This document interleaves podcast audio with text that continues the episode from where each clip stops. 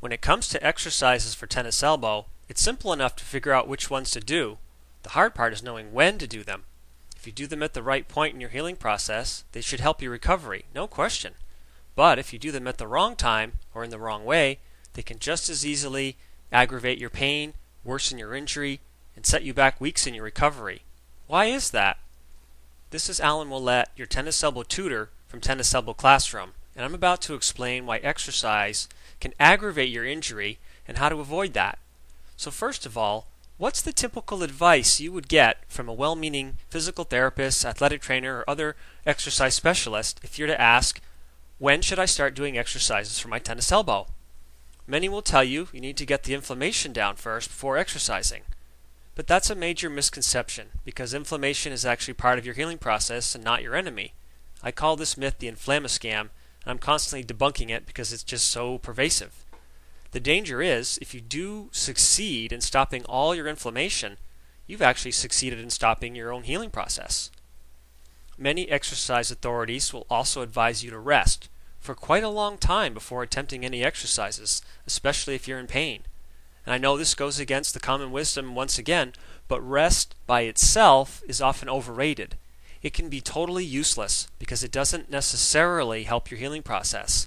I can guarantee you, based on my experience treating so many of you, that countless tennis elbow sufferers have been shocked to discover the pain often returns with a vengeance.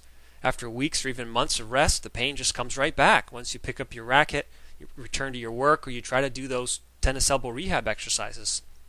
Nevertheless, some exercise experts will tell you to just do it. Just start doing the exercises now. What are you waiting for? No pain, no gain. They seem to think exercise is all you need to strengthen your way to recovery. And I'll, I'll be the first to admit that can sometimes work, especially for less serious cases. But unfortunately, a lot of people hurt themselves following that advice.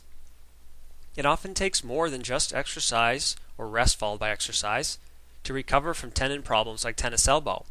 The big problem here is that none of these recommendations take into consideration how the healing process works with tendons in real life. Here's something almost no one really seems to understand. You'll be uh, way ahead of the crowd once you get this. Tendons heal very slowly and sometimes not at all. Think of how your skin heals from a small cut or a scrape. A scar forms, the wound closes, and the scar gradually fades. You can count on seeing the steady, automatic progress of healing over several days or weeks. It's very consistent and predictable, isn't it?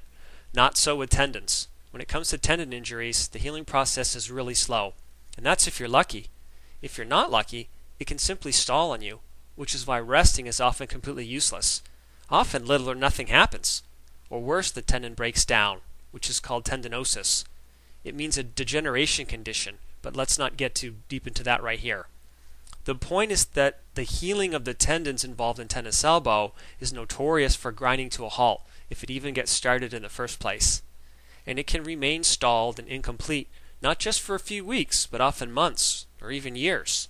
So the key thing with exercise is that it's most beneficial and effective when it's done during the middle to the later stages of healing and repair.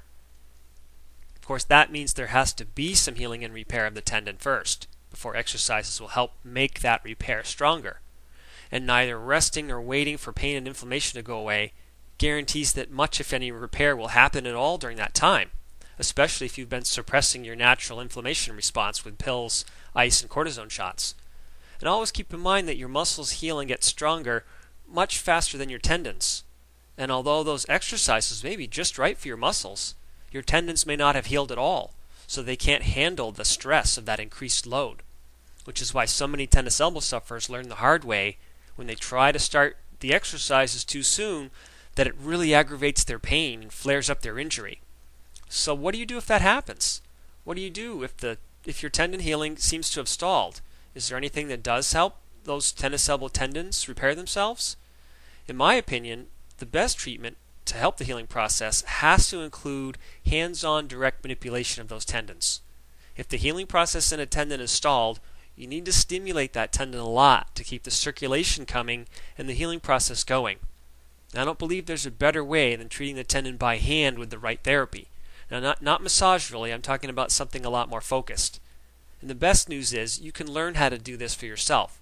A few minutes a day with the right targeted muscle and tendon therapy techniques can accomplish what months, months of resting, hoping, and waiting failed to do, keep the healing process going.